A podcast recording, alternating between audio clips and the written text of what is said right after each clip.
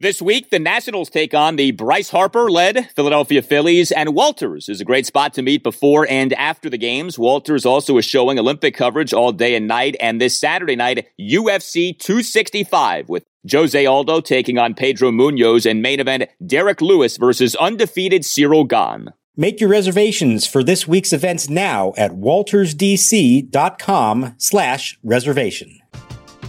We're driven by the search for better. But when it comes to hiring, the best way to search for a candidate isn't to search at all. Don't search match with Indeed. Indeed is your matching and hiring platform with over 350 million global monthly visitors, according to Indeed data, and a matching engine that helps you find quality candidates fast. Ditch the busy work. Use Indeed for scheduling, screening, and messaging so you can connect with candidates faster. Leveraging over 140 million qualifications and preferences every day, Indeed's matching engine is constantly learning from your preferences, so the more you use Indeed, the better it gets. Join more than 3.5 million businesses worldwide that use Indeed to hire great talent fast. And listeners of this show will get a $75 sponsored job credit to get your jobs more visibility at Indeed.com slash BlueWire. Just go to Indeed.com slash BlueWire right now and support our show by saying that you heard about Indeed on this podcast. That's Indeed.com slash BlueWire. Terms and conditions apply. Need to hire? You need Indeed. Pitch to Torreyes, hit in the air to deep left center field. This one is way back. Hernandez looking up, and it's gone. Into the Brewhouse red seats, about four rows in. The light hitting Ronald Torreyes with his fifth homer of the year, and it has come undone for Corbin after six terrific innings here in the seventh. It's 4 0 Philadelphia. Alvarado ready. And the kick in the 2 2 to Adams. Swing and a miss. Struck him out. And the ball game is over. And this time it's a 1 2 3 inning for the always interesting Jose Alvarado. He gets the save tonight for the Phillies, his fourth of the year, who hold on and win by a run tonight. And welcome to Nats Chat for Wednesday, August 4th, 2021, along with Nationals insider Mark Zuckerman of MASNsports.com. I'm Al Galdi, host of the Al Galdi podcast. Well, if you are a regular listener of the Nats Chat podcast, you know that both Mark and myself are big time Seinfeld fans. I'm assuming many of you listening are slash were big time Seinfeld fans. One of the many classic conversations on the show featured Jerry Kramer and Newman in a car, and the conversation involved the day Tuesday and the classic line of Tuesday has no feel was uttered. Well, this game on Tuesday night had no feel, and uh, it may be the first of many games that have no feel for the Nationals over the course of the final two months of the season. A 5 4 loss to the Philadelphia Phillies at Nationals Park on Tuesday night in game two of a four game series. I don't know, Mark, did this game have a feel? It didn't feel like it felt uh, like anything to me on Tuesday night. No, it felt like a Tuesday, Al, and just hope that at the end of the night I don't leave uh, some used dental tape on your dashboard. uh, that's the kind of game it was. Look, there are going to be games like this. I think we know that the rest of the way where Monday night was exciting. You've got Josiah Gray making his debut. You know, a lot of reason to care about a win or lose and, and know that that meant a lot for the future. And then there's going to be games like this where Patrick Corbin is pitching and we've kind of seen what we need to see from Patrick Corbin. And this was a very Patrick Corbin like start, four runs in seven innings. There were parts of it that looked really good, but he ultimately gave up three home runs and that cost them. And then Zack Wheeler was really good until the Nats kind of got something going late. They made it interesting. They're not getting blown out at all in these games. They're right in there every time in the ninth inning. And so you give them credit for that, but not a lot of juice to this one. And, you know, unfortunately, there are going to be more of these the rest of the way, given the state that they're in now. So with Corbin's outing on Tuesday night, man, you talk about Jekyll and Hyde. I mean, it could not have started out any worse, literally. The first pitch of the game is deposited for a home run. A first pitch leadoff homer by Jean Segura off Corbin. Here's a swing and a line drive down the left field line, hooking toward the corner, and this one is gone. Goodbye. Jean Segura has hit a home run of the first pitch of the game from Patrick Corbin. Then he's lights out. He retires 11 consecutive batters as part of a stretch of six scoreless innings, and then he unravels in the top of the seventh, gives up three runs, begins the inning by allowing three consecutive Phillies to reach base, leadoff homer by JT Realmuto, five pitch walk drawn by Alec Bohm, and then a first pitch two run homer by Ronald Torreyes. So the final line ends up being four runs in seven innings. You know, he had eight strikeouts versus one walk. That's good. He only gave up six hits. That's good. He threw 66 of 93 pitches for strikes. That's good. But he gave up three more homers. And, you know, in addition to Corbin having a bad ERA and bad whip on the season, he's also now allowing a career worst 1.94 home runs per nine innings on the season. There are many things you can identify in terms of why Patrick has struggled this year, but that stands out maybe as much as anything. He has given up a lot of homers on the season. He has. And the thing that struck me about this one is that his slider was really good all night. The, the best slider he's had all year. He got 13 swings and misses on the slider. But what did the home runs come on? Fastball, curveball, 63 mile an hour curveball, another fastball. And I think especially in the seventh inning, there was maybe a little bit of feeling from Davey Martinez of, hey, your slider's been really good. Where was that in that last inning? If that's your best pitch, your out pitch, you need to go with that when it really matters. And it didn't happen here. And he got burned on his second and third best pitches. But you talk about the home run numbers. This is now a two year trend. Over the last two seasons, he's now made 32 starts. So that's essentially one full season. The ERA is up well north of five. The whip is over 1.5 but he's given up 35 homers now in 181 innings. That would probably lead the league if that was one full season or close to it. That's not good. That is getting burned, and that's telling you that the stuff is still such that if he leaves it over the plate, it's very hittable. So that's where the slider comes in. The slider looks like a strike, but doesn't end up in the strike zone. He was really good with that tonight, but he got burned on his fastball.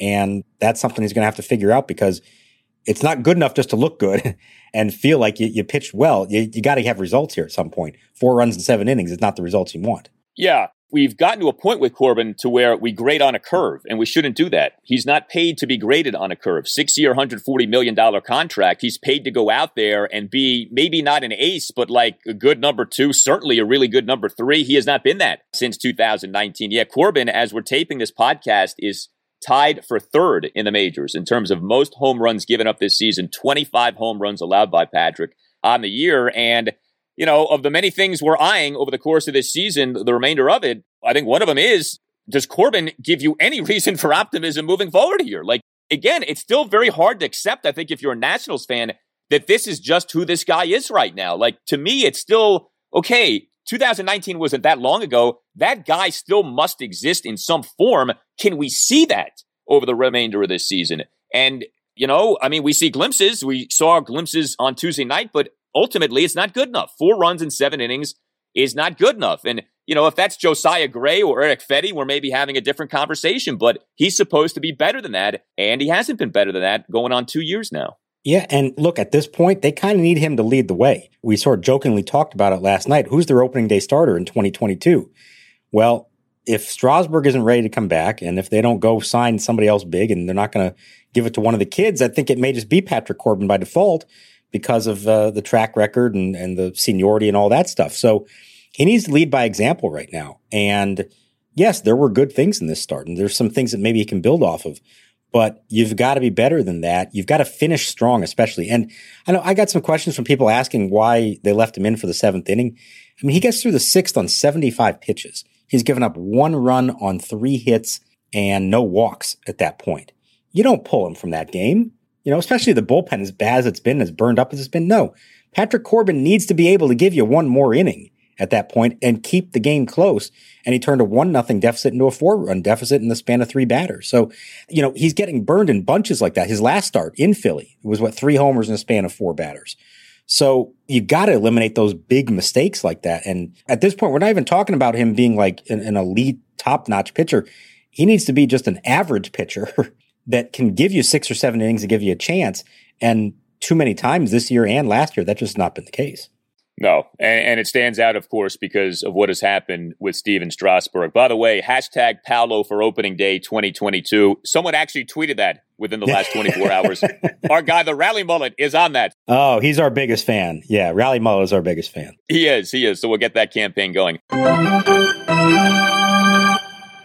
Nats Chat is sponsored by Silver Branch Brewing Company, located in downtown Silver Spring, only a one minute walk from the Silver Spring Metro station. Silver Branch is a perfect jumping off point to Metro down to the game. Park at the Cameron Street parking lot and meet up with friends for a beer and a bite to eat before metroing down. You can also get Silver Branch beer at Nationals Park. Beyond the Gnome World, one of Silver Branch's four flagship beers, is available at District Drafts at Section 223. Brewed to be light and refreshing, Beyond the Gnome World won a gold medal for the Saison beer style at the Great American Beer Festival last year. Beyond the Gnome World is deliciously dry and thirst quenching and the perfect beer for hot summertime ball games. You may not be familiar with Saison, but take our word for it, baseball season is the perfect season for Saison, and buying from District Drafts to support your local breweries is a gnome run. Go to section 223 and try Beyond the Gnome World the next time that you're at Nats Park, and make sure you stop by Silver Branch, located in Metro Plaza, just steps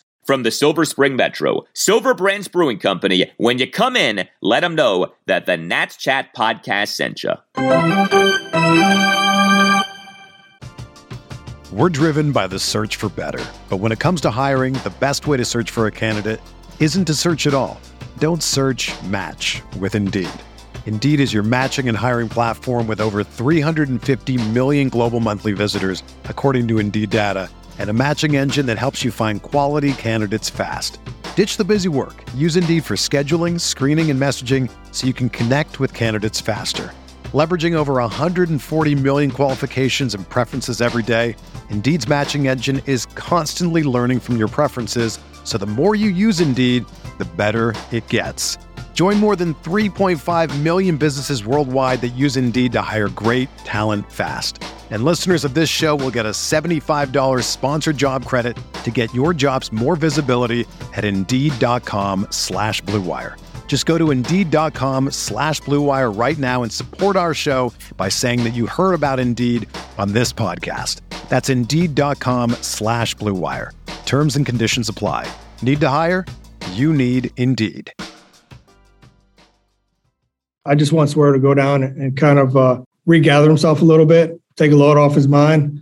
Uh, he'll go down there and, and uh, you know, um, he won't pitch obviously today or tomorrow. Um, and then he'll get back on the mound and start pitching, but just kind of get some confidence back and not put so much pressure on him. All right, with the bullpen, so very interesting roster maneuvering by the Nationals on Tuesday. Wander Suero optioned to AAA Rochester. I think Mike Rizzo and Davey Martinez are regular listeners to the Nats Chat podcast because we had a Wander Suero conversation in our last episode of the back-to-back debaculous outings for Wander Suero, Sunday afternoon and then Monday night. And he actually got demoted to AAA Rochester on Monday, not selecting the contract of our old pal Javy Guerra from AAA Rochester. We saw Javy Guerra on display on Tuesday night. But what'd you make of that? You know, it's been interesting, Mark. We've had sort of like back to back surprising roster moves by the Nats in recent days regarding the bullpen. The optioning of Tanner Rainey to AAA Rochester, now the optioning of Wander Suero to AAA Rochester. And they're both kind of similar moves. That's the way Davey talked about it. And I think there's sort of a similar purpose here. This is not evidence that they've given up on the two. This is evidence that they know they're ultimately going to need these two, but they're not right right now.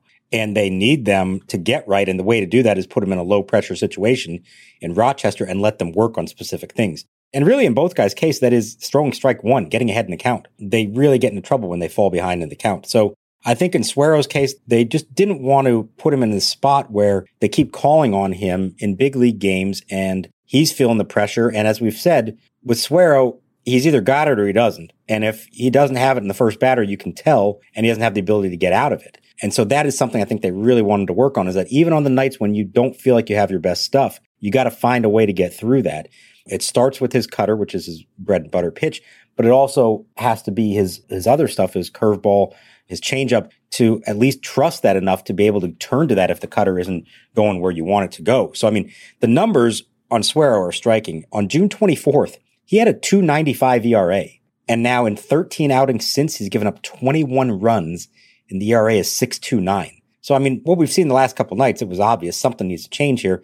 And if the idea is just keep putting him out there, that's not accomplishing anything. So they send him down there, want him to work on things. He's going to be back. Rainey's going to be back too. This is not a, you know, season ending demotion, anything like that. They're going to call them back up, but they need them to work on things. They need them to be better so that when they do come back, it doesn't quite feel like a, still feeling their way through and trying to figure things out. They need them to be in a better form when they get back. Yeah. I mean, I think it says something that right now at the major league level, you're kind of in a portion of a season here in which you're having guys work through stuff and develop. And even with these two, they're like, no, you're not doing that here.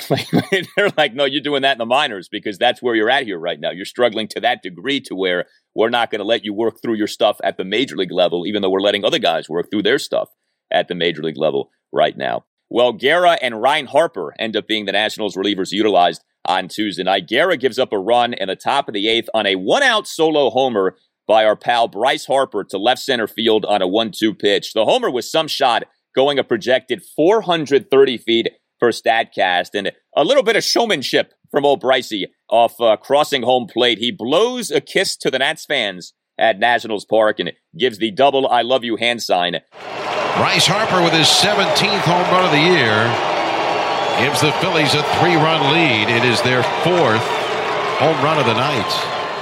I got a kick out of that. I'm fine with stuff like that. I think it's a good back and forth. The Nats, to me, still don't have a true rival. So if, in fact, the Phillies end up ultimately becoming like the Nats' ultimate rival and Harper's a part of that, I think that's good. So I like that. Good for Bryce. Look, he crushed that pitch. So he's got every right to celebrate however he wants. And then Ryne Harper was on display. A perfect top of the ninth inning.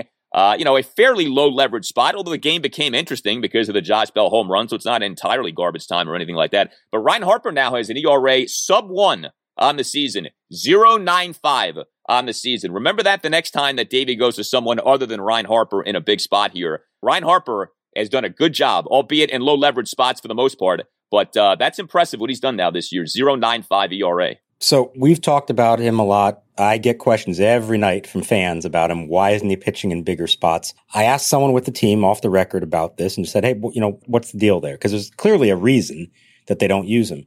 And the feeling among the organization is just that he does not have the stuff to get big time hitters out in big spots. His go to pitch is a curveball and it's an effective curveball, but his fastball really isn't that great. And I think they feel that if he's trying to get, say, Bryce Harper, JTL JT Realmuto out with it, it's not going to work. That uh, he doesn't have the stuff for that. So they've tried to find spots from they think are better, like the bottom of the lineup, obviously lower leverage spots where the game's a little more out of hand. So that's fine. I get all that. I don't think anybody's trying to claim that Ryne Harper is the future of the organization, but we've reached a point now where they've tried everybody else. You've tried the best. Let's try the rest now. Where's the harm in that? So you saw it, you know, semi legitimate situation down a run the ninth inning and he got three quick outs. So maybe there'll be more of that to come. I don't know. We'll see. But that was at least a good sign from him. And just to Bryce real quick, from having covered him all his years here, he loves playing the villain. He embraces that role. Remember in Atlanta when they would get on him and he did the mess up the A logo behind the batter's box Fans got all of them. Oh, respect the A. A little situation developed in last night's game. Not a big one, but a little one. Uh, this is before the game tonight when the, the grounds crew here takes great care to set up the Braves A logo behind home plate. Bryce Harper last night, evidently unhappy with how much he was getting booed here in Atlanta, did this three times. Just kind of casually swiped his cleat across the A those are two separate at bats. He did it in his third at bat as well. Of course, some fans saw that. Of course, that only intensified the booing.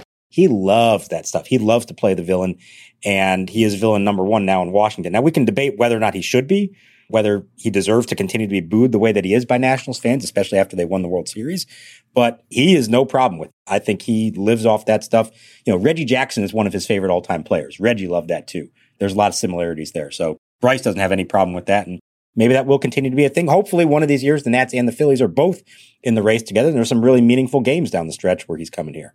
Yeah. For those people who are familiar with professional wrestling, Bryce Harper is a great heel in Washington, D.C. He played that role to a T. And like all great heels, he was good in his performance. And that home run, I mean, you do that, you can act however you want within reason. And he did that on Tuesday night. So I got no problem with that. Well, with the Nationals offense on Tuesday night, like the game, you know, it was just kind of meh. It was just kind of there. The Nats, they weren't terrible offensively. Zack Wheeler, who's had a good season, did give up four runs in seven and a third innings. Nats had eight hits, although seven of the eight hits were singles. Uh, Andrew Stevenson, not Victor Robles, was the starting center fielder and number one batter. Stevenson 0 for 4 with two strikeouts. We again saw Luis Garcia at shortstop. Boy, we're seeing a lot of that here. Uh, very little of Luis over these last few games at second base. He's become almost like the every game shortstop here. I, I don't know if that's going to continue or not, but Garcia 0 for 4 with a couple of strikeouts, left five men on base. Juan Soto is in kind of a, a funk, you know, by his standards. Uh, he had a single, but nothing more in this game. The big bright spot was another mammoth homer by Josh Bell. Josh Bell, a two run homer with one out, going to the second deck in center field in the bottom of the eighth inning. A long home run for Josh Bell. Disappears into the first row of section 243, just to the right of dead center. The home run chasing Zack Wheeler from the game, the home run cutting the Nats deficit to 5 4. We've talked about Bell. He does not hit wall scrapers. Uh, this was not a wall scraper. The homer going a projected 442 feet per StatCast. Harper's homer was a bomb. Bell's homer was an even bigger bomb on Tuesday night. You don't see very many homers reach that point. It's like right at that corner of where the second deck, is, as far as it gets, not quite straightaway center field, but as close as you can get to it. That is a poke. And like you said, Bell doesn't get cheated. You know, when he gets a hold of one, he hits it a long way. He's not just scraping them uh, over the fence. I got to say though, Al, four innings into this game, I was legitimately worried that Zack Wheeler was going to throw no hitter.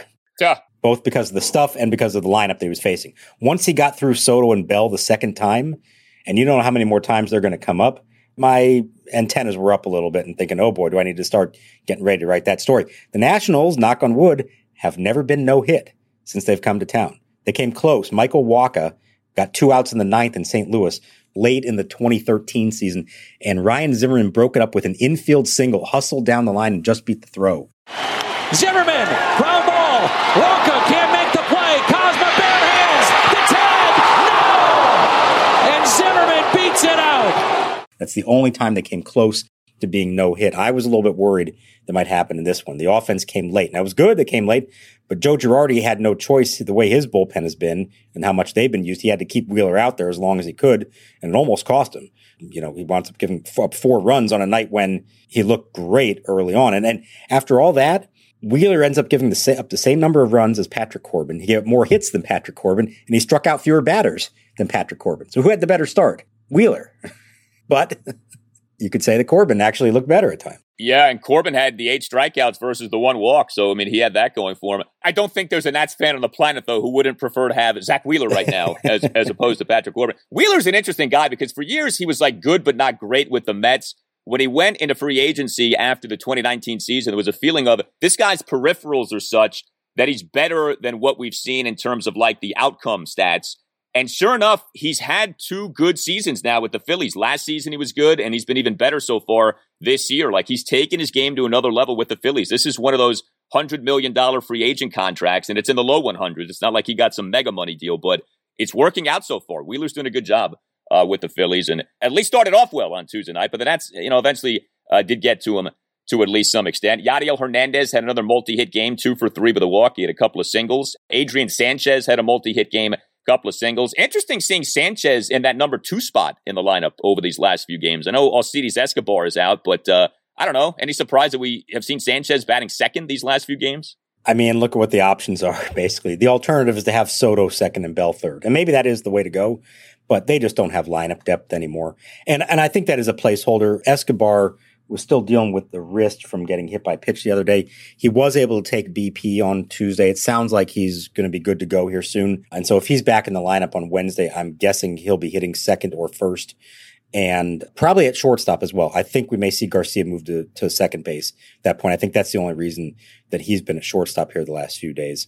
All right, one more item, and then I want to get to a very interesting item that was out there on Tuesday regarding the Nats. So we had activity for the Nats at catcher on Tuesday. The Nats put Rene Rivera on the 10 day injured list, retroactive to August 2nd with a right elbow contusion. I don't know that any team ever has put more catchers on an injured list or a COVID list in a season than the Nationals have so far this year. But the corresponding roster move is the Nats recalling Riley Adams from AAA Rochester. Riley Adams is the guy who the Nats got from the Toronto Blue Jays on Thursday in the trade of Brad Hand. Adams was the Nats' number 13 prospect per MLB pipeline as of Tuesday. And Adams ended up making his Nats debut on Tuesday night. He pinch hit, uh, struck out on five pitches for the final out of the game. But I guess a couple of things. Number one, this is so rare that a team engages in a sell off the way the Nats did. And now three guys from the sell off are already with the major league club in Josiah Gray, Mason Thompson, and Riley Adams. But also, the Nats could have called up Keibert Ruiz, did not do that. He's playing for AAA Rochester. What was the thought process behind going with Adams and not Ruiz? So the thought was is they would like Ruiz to start catching every day. And at the moment up here, I think they want to see some more of Tres Barrera.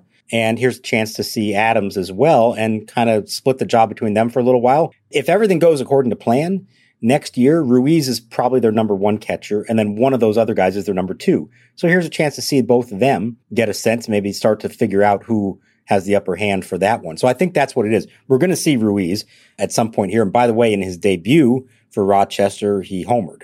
Killimay's pitch blasted to right. A deep line drive over the head of Khalil Lee, and it's gone. Keibert Ruiz homers on a line into the home bullpen in right.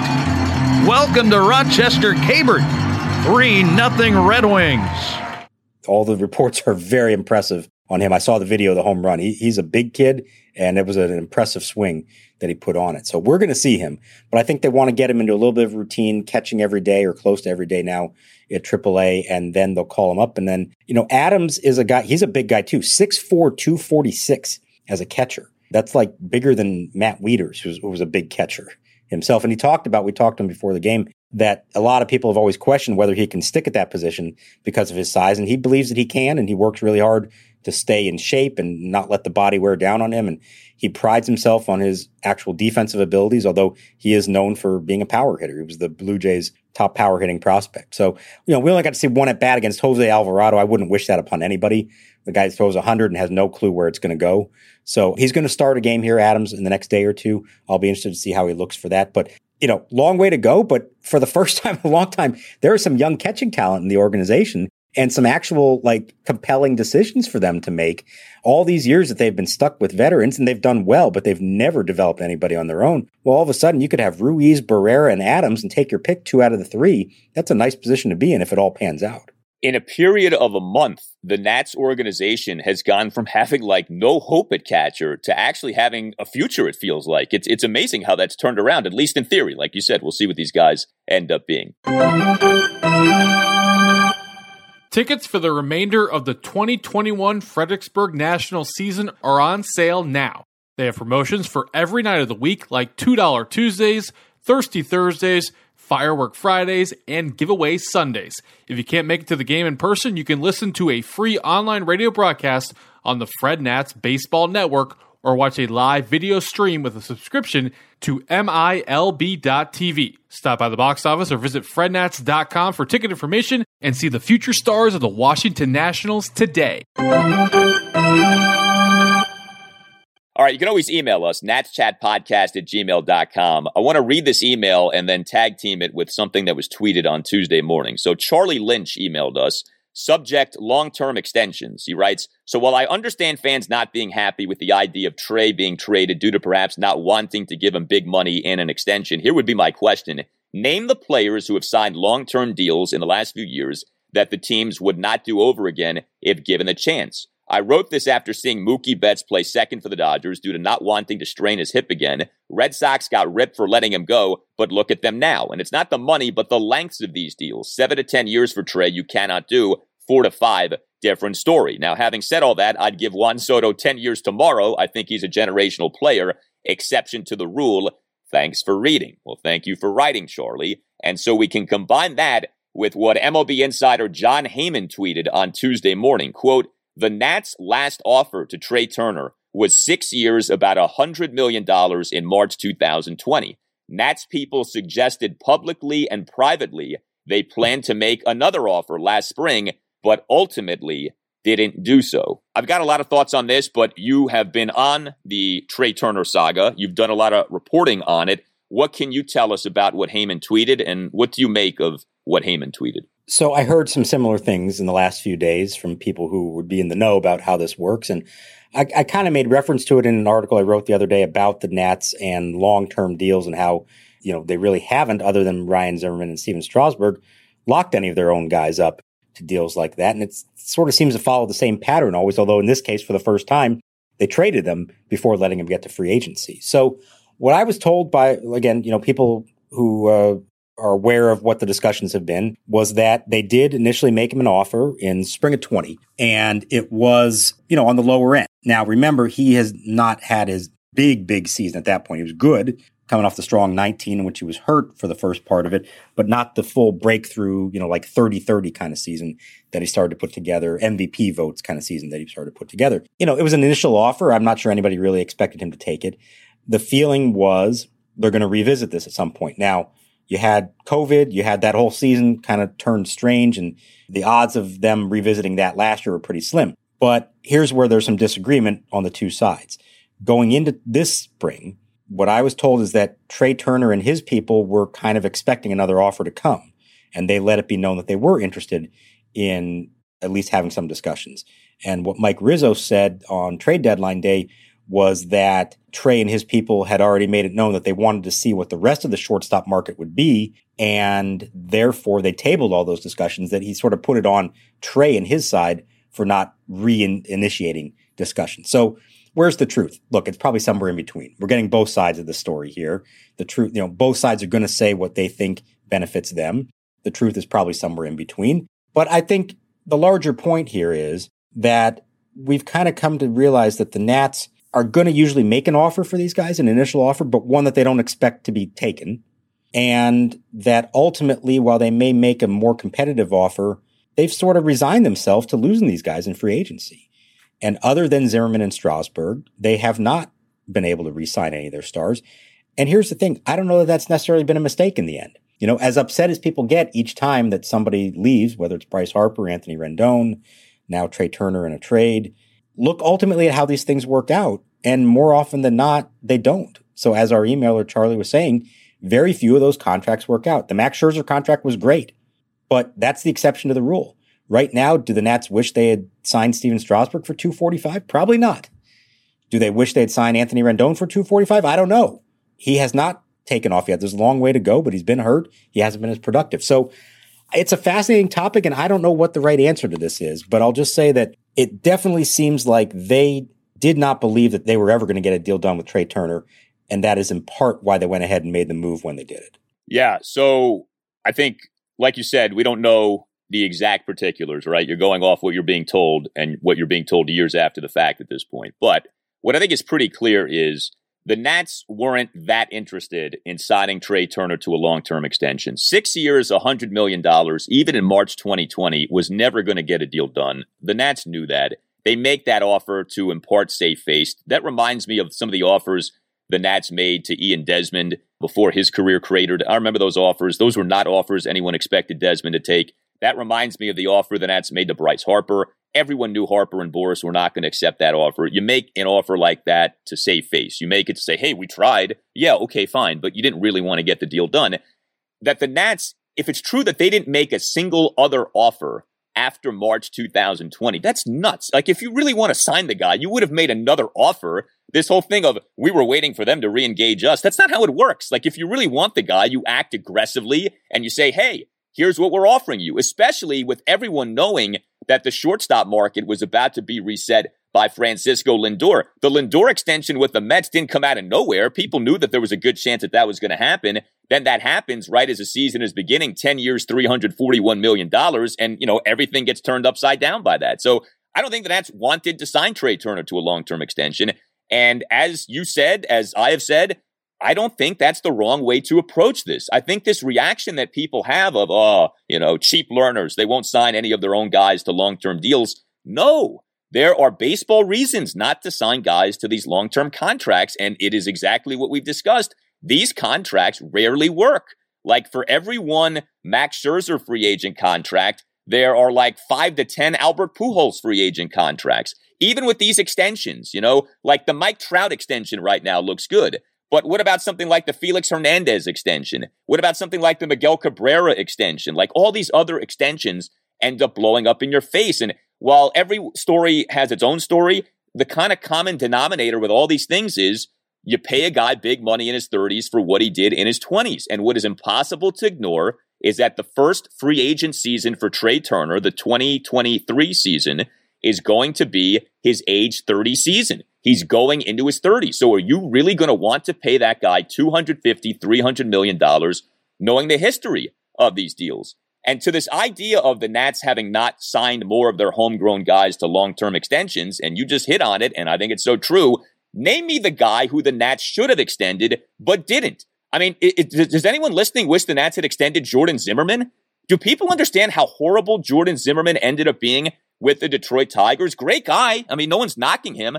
But Jordan Zimmermann over five years with Detroit, had an ERA of 563.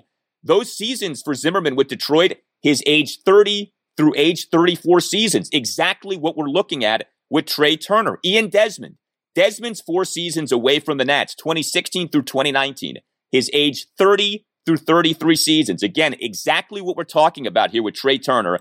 His total war over those four seasons, minus 0.3 per baseball reference. He was a sub replacement level player, Desmond was, over his four seasons away from the Nats. We know about the Strasburg situation. And I tell you what, even with Ryan Zimmerman, and everyone loves Ryan Zimmerman, go back and look at his extension. February 2012, six year, $100 million extension. The life of that extension, 2014 through 2019, again, almost exactly like what we're talking about with Trea, age 29 through age 34 seasons. Zimmerman, over those six years, played in more than 115 games in a regular season one time. More than 115 games. That's it, one time. And his total war over those six seasons, 5.2 per baseball reference. Over six years, that was the war. And, you know, war's not gospel. It's just kind of like a one stop shop we can use in this discussion. So, you know, we will criticize the Lerners if criticism is warranted. I don't think it's warranted in this situation. And I, I just think like if you look at the facts and the history, I don't know how you can be that bent out of shape over the Nats pretty clearly deciding it wasn't worth it to pay Trea Turner the big money that was going to be required to lock up Trea Turner. So here's the thing that I think a lot of people look at, and I think it's easy for us to look at this as well and say, why aren't they signing guys earlier? Like lock them up when they're only in year three. And you see some teams have been able to do that sort of thing, but it, it doesn't happen as much as it used to. And I think this is because the players and their agents are getting a lot smarter. The smart extension is not to wait until he's about to become a free agent and now sign him for six, seven, eight years while he's in his 30s. The smart one is to get him in year three or four, buy out his arbitration years and a few free agent years, and then have him hit the market again at 32, 33. And that used to be the case. You usually see a lot more of those. And what's happened now is I think the players and their agents have realized, especially in a post steroids era, the last thing you want to do is hit free agency at 32, 33. You could be done at that point. You get one shot at it after your sixth year. And for most guys, that ends up being around age 29 or 30. And you hit it big and you get as much as you can then. And teams have gotten smarter about that as well. And are saying, well, hang on. That's not a smart investment to pay a guy that much money on a contract that's going to have him locked up until he's 35, 36, 37. So I think we're coming to a head here. And I think the new CBA is going to be fascinating how they attempt to restructure this. I think there's an understanding that we've gotten past the point where just because you're older and have been around longer, you should be paid the most then. I think there's an understanding that you should be paid more in your prime, which is 25 to 30, not 30 to 35. It's going to be complicated to work that all out. But I think that's the next wave, and that's what they have to try to figure out because teams are going to be willing to spend big bucks on guys at those younger ages. They're not going to be willing to do it in their 30s. And that's why, to get all the way back to Charlie's email, I do agree that Soto is a different case because he's only going to be 25, 26 when he hits free agency, on top of being a generational talent. He is the guy that you could say, if you lock up, you're still going to get his prime years. Yeah, the deals to do are the Tatis like extensions, signing guys up early 20s, buyout arbitration years, and free agency years. But I think what's also interesting too is free agency isn't the end of the rainbow that it used to be. And to me, a real turning point for all this was that 2018 2019 offseason, the Bryce Harper, Manny Machado free agency class. That was supposed to be the free agency class to end all free agency classes. And it ended up being, in a lot of ways, embarrassing for Harper and Machado. They lingered for months. Their free agencies were not nearly the sweepstakes that people thought. I mean, I remember the winter meetings that year were in Vegas and everyone was like, wow, Bryce Harper's from Vegas. This is going to be such a big deal. It wasn't a big deal. Harper got humbled big time in free agency. So did Machado. The amount of teams that ended up being in truly on each guy were so small. Like it was like, I don't know, two, three, four teams at most. Harper the contract he ended up agreeing on with the Phillies does not allow for an opt out. It was almost like Bryce never wanted to go through that again because it was like such a humbling experience. How few teams were truly interested in giving him what he and Boras wanted. So, yeah, I mean, teams have smartened up to this. I think they're right to do that. And I think to your point, the next CBA, from a player's perspective, should have fewer years of team control for clubs. But obviously, the clubs aren't going to want to do that. So we'll see how that gets negotiated. But the game has changed. And by the game, I mean the free agency game, the contract game. You know, the days of teams being swindled by players on these deals, those days are coming to an end. I know people love to cry about collusion. It's not collusion, it's teams are smarter now about this stuff. The track records scream to you what you should and shouldn't do here. And signing guys to these huge deals just doesn't work out with any kind of regularity. Yeah, I was about to say the exact same thing. I'm glad you made the point because the players' counter argument to all this is, oh, the teams have decided they're not going to spend money. They're just trying to save money and they're colluding with each other. Look, I think there is a little bit of, you know, there are five or six franchises out there that have decided they're just not going to spend money no matter what and they're going to cry poor. We know who those franchises are. But the rest of them, especially as you see front offices get smarter and look at analytics and really understand where the value is in spending money on players, they have come to a point that they realize it's a bad investment. In most cases, not in every single case, but in most cases, it's a bad investment to give guys that much money and that many years in free agency as they get older. And so that's not collusion. That's teams being smarter. So the players have to understand that. There's so much distrust between the two sides. And this kind of goes at the core of it. The players don't think enough teams are trying to win and the teams think the players are greedy and are asking for ridiculous demands that they frankly don't deserve and that it's going to hurt the teams financially down the road. So I don't know how this all ends up, but the system's got to change. The current system, as we've seen in this modern world, especially post steroids, it doesn't work. They've got to find a way to pay guys more when they're younger Players have to relent to that. The owners are going to have to relent to earlier free agency, something like that, because what we have right now, it's going to lead to more of those same off seasons where star players are still unsigned into February and even March because there just isn't enough of a market for them. And that's not good for the game. That's embarrassing to your stars. It makes them less stars. It makes them lesser stars. And that's not good for anybody. So, yeah, baseball's got to figure something out with that. All right, one more email. And we read this not to pat ourselves on the back, but to salute one of our listeners. Jessica wrote us. She writes, I got a kick out of the email you read the other day from the listener in the Netherlands because I've had a feeling that I was actually your first daily download. See, I had a baby a week before opening day. And since then, we've been listening to the podcast every morning during our 3 or 4 a.m. feedings. Your game recaps and analysis have been keeping this new mama entertained and up to date on the Nats through the past four months of sleepless nights. Thank you. Well, thank you, Jessica. That's pretty cool. She actually sent a photo along with the email. That's a great looking kid in a Nationals jersey. But, uh, Mark, you never know who's listening or under what circumstances that person might be listening. I love this. You know, this is the community that this has built up and not necessarily what we intended to do with this, but I think we knew there is a community of fans out there and that the podcast can sort of bring them together. And I just love these kind of stories. The photo is great of the baby in their Nats gear late at night. I love the idea that hopefully our voices are putting them to sleep that's the key there. We're putting the baby to sleep with our voices at three in the morning. That's fine. We'll serve whatever function you need us to serve. Okay. We're here for you.